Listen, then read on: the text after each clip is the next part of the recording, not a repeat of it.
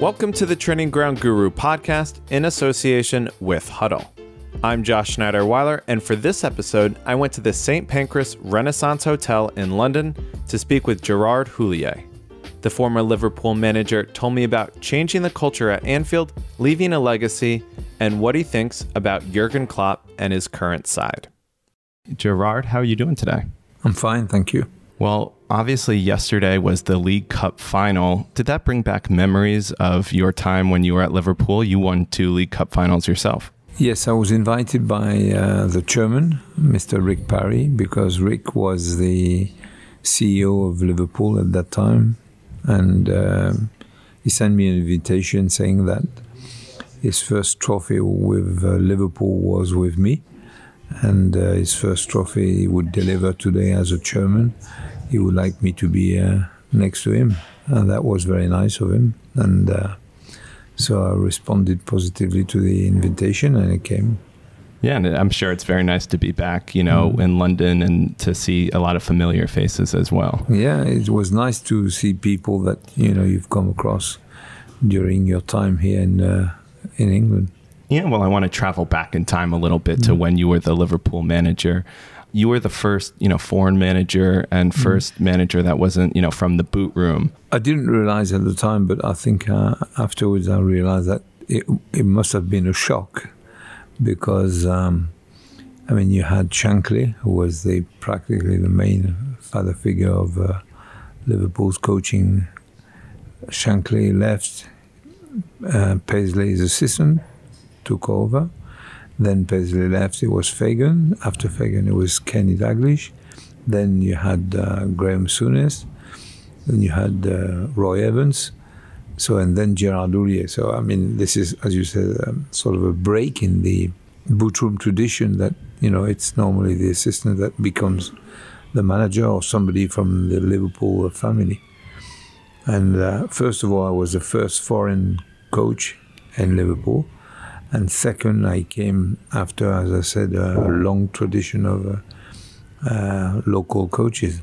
And in fact, I had, you know, I had, uh, I was also given the Gerard Who, you know, W H O question mark.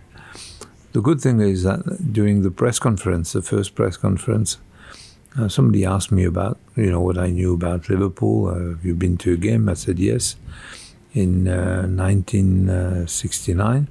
I came to a game and I watched a game uh, from the Kop, and uh, so I saw half of the game because with the Kop at the time it was you know they were standing and it was swaying all the time, and um, I could tell you know which team we uh, Liverpool played that European night, and that's I was with a friend who was by the way my assistant, and uh, we we were students at the time, and we just watched the game, and I could tell the, the names of the uh, of Which, the goal scoring. You know, who was it? What was the game?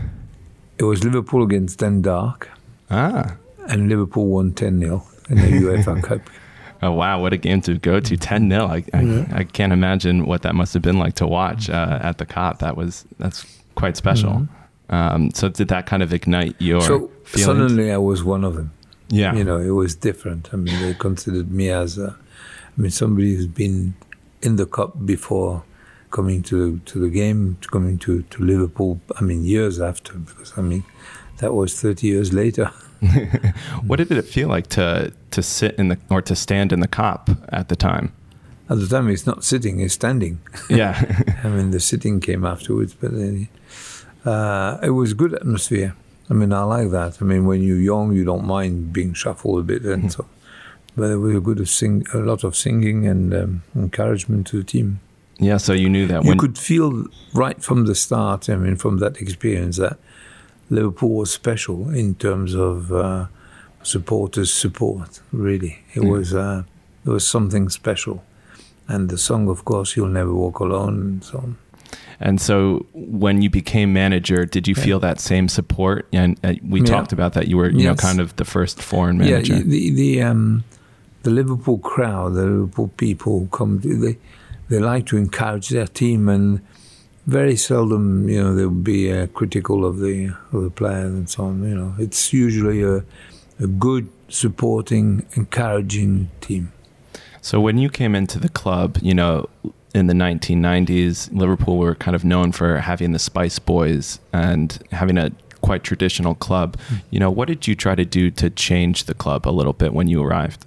Well, I think it was a shock also for the players to have a, a foreign manager because the the training routine was not the same. Um, maybe the um, the discipline was not the same. So, I mean, uh, to be a professional player is a, is a job, and to do the job right and to deliver on the on the weekend, you obviously need to have a special preparation, not only the uh, the, the, the, technical tactical preparation, but also uh, in terms of uh, your body, in terms of uh, your diet and everything. So we had, uh, I say we because we did that together, and Phil Thompson was my assistant, and he would he would also buy into our ideas. So we had the um, I would say, the determination to make the players improve and to make the players progress, you need to have a certain type of preparation. But we didn't do a sort of a revolution. I know the French like revolution, but I hate that. we we we went gradually into it, and we had a, a small evolution. Maybe sometime it it had to go with the probably uh, to get new players in and uh, get rid of some old players. Um, but I mean, uh, I mean, I must say that you know we did it smoothly but efficiently. But now, I mean, what we did is we were probably pioneer in the in that level because uh, now all clubs have one or two nutritionists, one or two specialists for the um, for the stretching and so on. So yeah, we did something different. Uh, you mentioned we initiated something. You know, in fact, it was a, I think it was a practically a turning point maybe for Liverpool. Uh, we, I mean, the, the best compliment I had from the chairman David Moore at the time, he said, "You put the club into the 21st century, Gerard. That's why." It sounds like you felt like it was really needed at the club. That yeah. it was falling behind a little bit. We had a different type of preparation in terms of training and so on. I mean, it was not just four-a-side games, so. But now, of course, um, every every coach would do that, you know, naturally. Maybe it was uh, in 1998. It was something special, something different. But a lot of players uh, soon realized that they were improving. They were better in the game and so on. What you want is to to get I mean, the one of the target of a manager is one is to win trophy and uh, and to respond to the expectation of your fans. Two is to make your players progress, and uh, through that to leave, um, you know, by your style of management, by your way of talking, by your way of leading the, the whole thing with your vision, is maybe to, uh, uh, I would say, to make the club and the players improve. And the third thing, of course, is uh, probably uh, as important is uh, to leave a legacy. That means when I left, the team won the Champions League the, the year after, with practically 12 players out of 14 were players that were either signed or you know developed by me. So, I mean, I'm I'm pleased to say that when I left, the club was still in good shape, and they were fourth in the. So that means they could play the Champions League. It's not as if you know you everything goes when you when you go. So it's it, it, I mean that type of legacy. I mean some players improve. Michael Owen got a Ballon d'Or. A lot of players, you know, played for the national team whether it's Steven Gerrard, Danny Murphy, uh, Emile Heskey, and so forth. So uh, I'm, I'm pleased to say that you know our contribution, uh, although it was a bit of a shock for them at the beginning, paid off. You know, it seems like you know a lot of the credit that Rafa Benitez deservedly gets. You know, some of that comes from you and the foundations that you laid and your time at the club. No, don't take anything away from Rafa and uh, and don't take any credit away from that. Yeah, no, I wasn't. Yeah. All I can say is that somebody asked me what was your contribution. I said there's four things. One, now the pattern had been broken. It's it, it is a not is the second foreign coach. You see Yeah. what I mean? Yeah. I mean Klopp is a foreign as well, but I mean the first one was me. it was Yeah. not obvious, I would say. The second thing is the team, you know, was better uh, with better players. Proof of that is, as I said, they managed to win the Champions League. You win the Champions League because you've got a better side. So I think, you know, as compared to when I came, the team was better. It was the pattern of the coach had been broken. The third thing is that the new habits have been put in. Uh, it was more professional, more, I would say, continental wise, and uh, for him it was easier. And he told me one day. And the fourth thing is the team finished in the uh, in the Champions League spot. Otherwise, you don't win the Champions League if you're not in the Champions League spot. So he said my contribution was only that. I mean, we finished at a place which allowed the club to play the Champions League.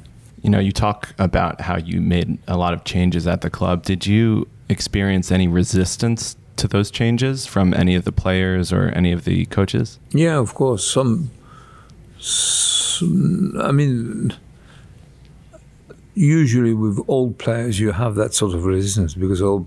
It's. I mean, to change it, it it's uh, it's always a, a difficult experience because it can destabilize. It can, uh, you know, bring in concern in the players, particularly old players. Uh, we've done that way all the time, and it worked. And so, why sh- shouldn't we stay like that?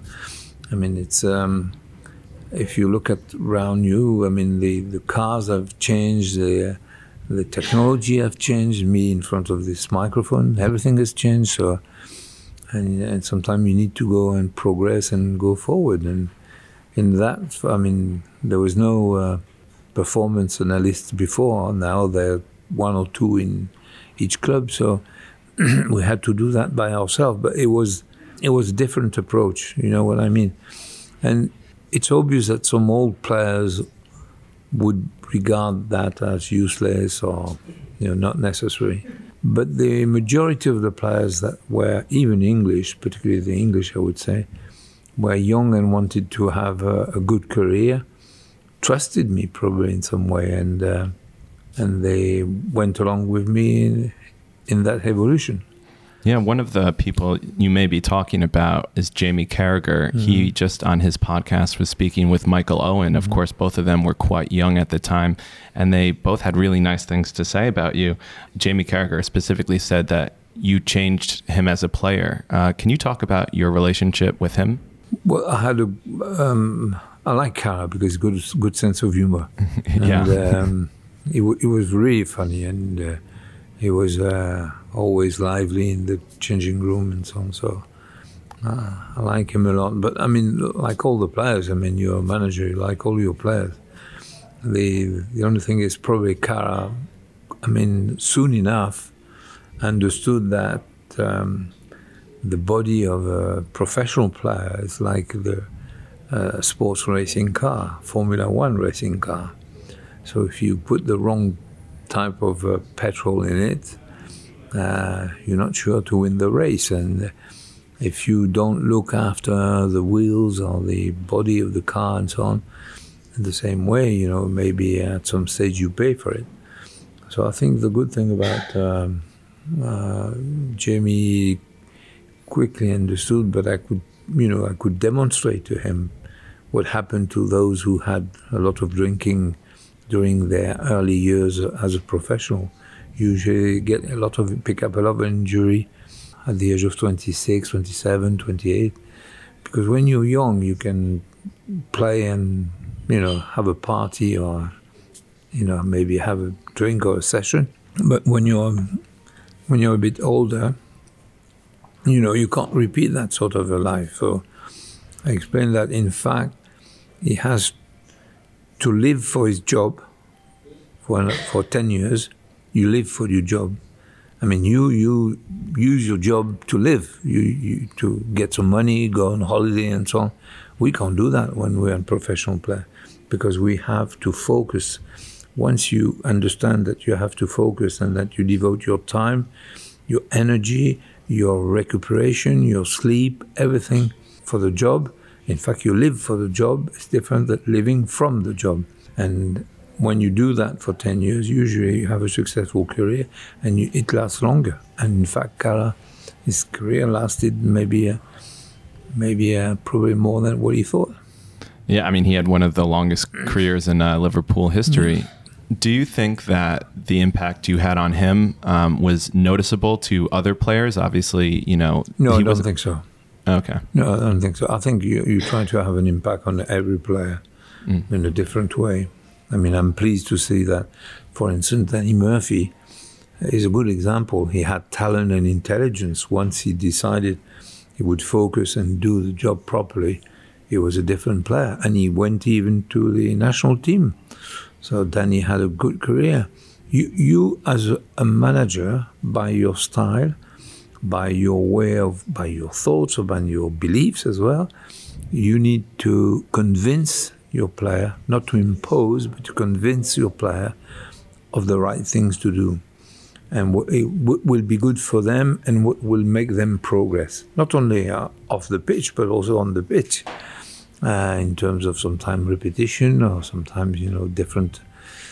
You, you, you try at training, for instance, to be focused and you try to be better today than to yesterday. Yeah. That's very important, you know. You try to maybe improve every day. That's how you become, you reach excellence and you reach uh, good results. Michael Owen was a Ballon d'Or. Not many English players have got a Ballon d'Or. No, mm-hmm. no. Um, I don't think any since him. Um, since then, no, nobody. Yeah, you know, you're talking about. I think at the time he didn't realize what uh, a huge uh, reward it was for him. Why do you think that is? I don't know because England is in Ireland. I don't know. Now it's worldwide. Now the media is different. Well, it's interesting. You know, you're talking about. But I'm proud that he won it. Really, yeah. I'm very proud of what we won it. I mean, I'm proud to see that some players, even if they didn't stay with us all the time, you know, they they went to other clubs and continued to thrive. Yeah. You know, you're talking about kind of the art of managing. Jamie Carragher, you know, said that you were a manager, whereas mm. Rafa Benitez was more of a coach. How did you try to convince, as you said, you know, players of your methods? Uh, you said you used a right word, convince. I mean, uh, in modern coaching, in modern management, you need to have to be able to convince, not to impose, not to uh, to dictate you do that by examples, you do that by your style of uh, yourself, and you do that because you can easily prove that it pays off, you know, that it's, you get the benefits of that very quickly. So you needed the evidence to show that it yeah, worked. Yeah, so and that we they would trophy. Yeah, and you win. So if you win, that means you know it's easier. If you if you try to convince the player, but you never win a game, you don't last long anyway. But you and the, the, the players could see that we were training in a different way, for instance, and that we were better on the field. I mean, the one season, I think we scored 113 goals or 14 goals. So, so it's um, you could see the benefit of that. That's important. Um, we needed a defense. We changed the defense. I mean, the players were there. I think as one season we were the best record in defending, in defending. So, uh, and it's very important, as I said, to I would say demonstrate, to explain. One of the key word in modern management is you have to be able to say why. That's important. Why? You don't. Nobody, no young person, accept something which is just given to them without do this and don't dis- don't argue, do this and don't discuss. No, that's finished now. Yeah, it used ha- to be 50 years ago. Yeah, you can't just dictate, as you no. said. Yeah, that's really interesting. You say that you gave Steven Gerrard his debut at Liverpool. Can you talk about how you tried to develop him? We did it gradually. I think uh, we did well because, uh, first of all, I discovered him by mere accident. You know, I was going to a game to look at somebody else. He was 17, it was the under 19, he was just helping out. And um, he was running from one box to another. And, and I liked him. And I, I told him, you know, the following day, you come with us to train with a pro. And he was put back and said, no. I said, well, who is the boss? I said, you are. I said, okay. so you come, he came. But the first year, people don't seem to remember, he played only 12 or 13 games. The second year, maybe 25 or 30, which means the top. It's only the th- third year with us, with the first team, that he played uh, 50 games. That's the year that we won everything, but he took part in that. And Stevie, we, I would say we had to be careful because he had groin problems, he had hamstring problems, he had back problems. It was adolescence, you know, he was growing into a man, so you had to be patient and not make sure, you know, don't over, we didn't overdo it with him. That's what I think. Yeah. This is one of my, um, I say, uh, pride. Uh, because I was uh, with a, one of my assistants was a PE teacher, so he knew uh, how to develop Stevie, and so I think one day um, we probably we, we, don't know, but we played an important part of his career. Yeah. You talk about he was growing into his body. You know, he's very gangly at the beginning, mm-hmm. very skinny guy.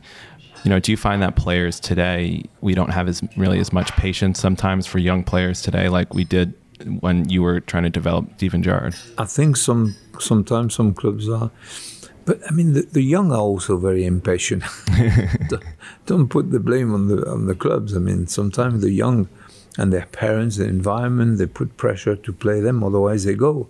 I mean, uh, in Lyon at the moment, there's a very good talent, but he's 16. But he played a couple of games uh, with the first team and uh, but only a couple because you've got to be careful. I mean, you, you can't. I mean, if you play too many games at an early age when you're in a phase of physical development of your body, uh, maybe uh, it can break, and uh, maybe you are too fragile afterwards. So it, yeah. you got to be careful. Yeah, started really um, with the pro at the age of 18. You know, between mm. 16 and 18, there's a lot to to work for and to, to do really. Um, but the, the, young are very impatient now. Yeah.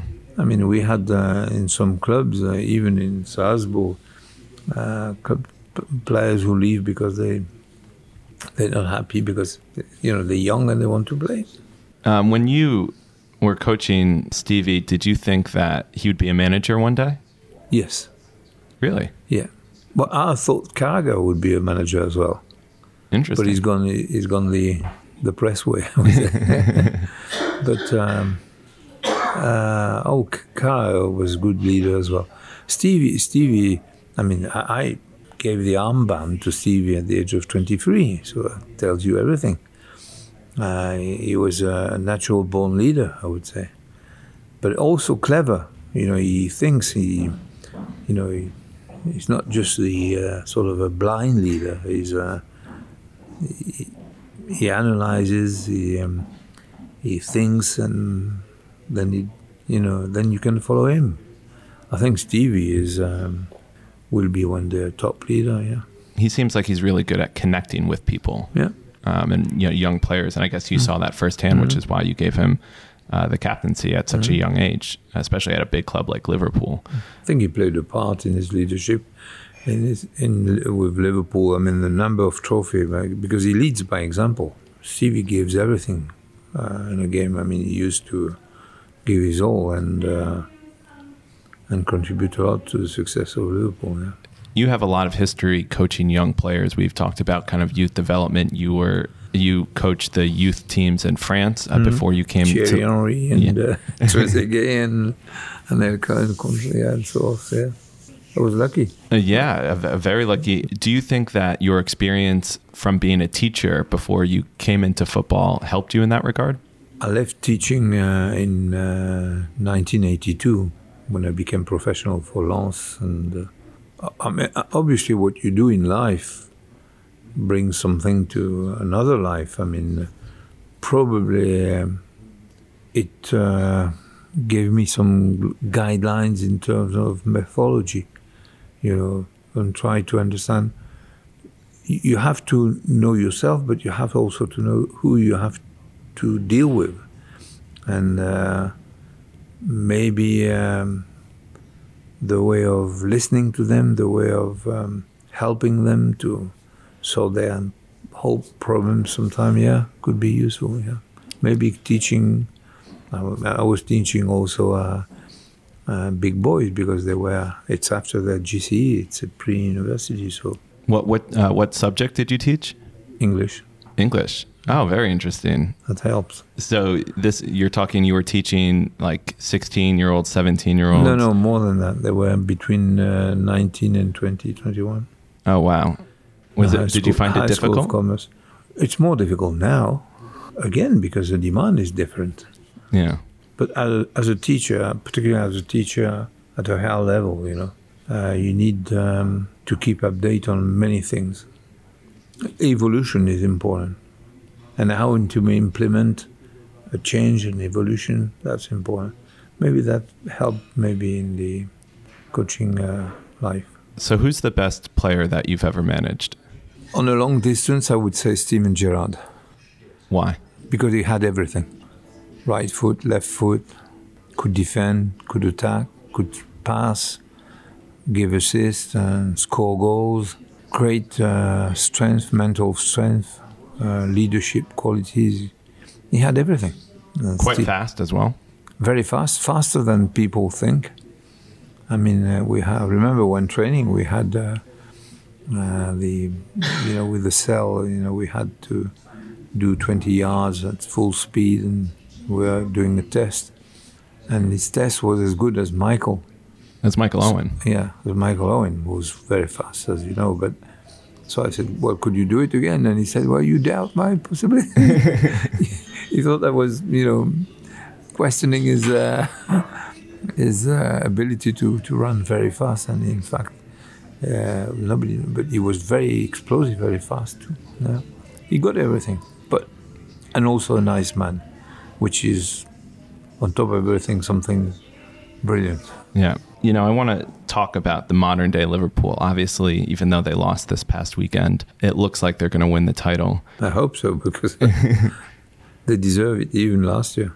Last year they finished with 97 points, only one defeat. Hats off, huh? Yeah. Really.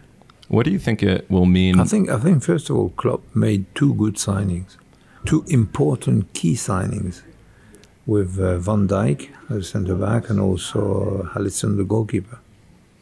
I mean, they they made the difference. The team was good. Now the team is excellent. Why do you think that those signings were particularly noteworthy? because they needed somebody as a sort of a leader in the defense, but somebody who can defend, who is a good defender first. And uh, no team wins a trophy without a good def- a good uh, goalkeeper. A goalkeeper makes you, you know, win sometimes a, a cup or sometimes a, a, a league, because uh, you know he he will win for himself maybe for, and for the team between six to eight points. Well, we saw it with your reign at Liverpool as well. You were the one that signed Sami Hyypia, who of Yeah. course had such a good played career. more than 10 years in Liverpool. and he, you know, he kind of changed and took you guys Yeah. up to another level as well. I think so. Yeah. Well, he won a lot of trophy with Liverpool anyway. Got Yeah. a good record. Huh? It, it sounds like you really believe that to have a great team, you need a great center back and a great goalkeeper. Yeah, and then a great defensive midfield. You know, somebody who is like, and a very good striker. So- Liverpool have got that. They've got everything. And you need a a good coach, Of good course. manager. Yes. And Klopp is that one. He's ideal for Liverpool, I think. You clearly seem quite into uh, Jurgen Klopp. What do you think makes him so special? He fits in well in the city, and I would say in the passion, the enthusiasm uh, that goes around the the club. Yeah, Well, he's me- an expert that keeps the soul of a child. which is very that makes him so uh, I would say attractive. And relatable, I imagine, to the players. Yeah. What do you think it will mean to the city if they win the title? 30 years of frustration. the culture of Liverpool is winning trophy, winning silverware.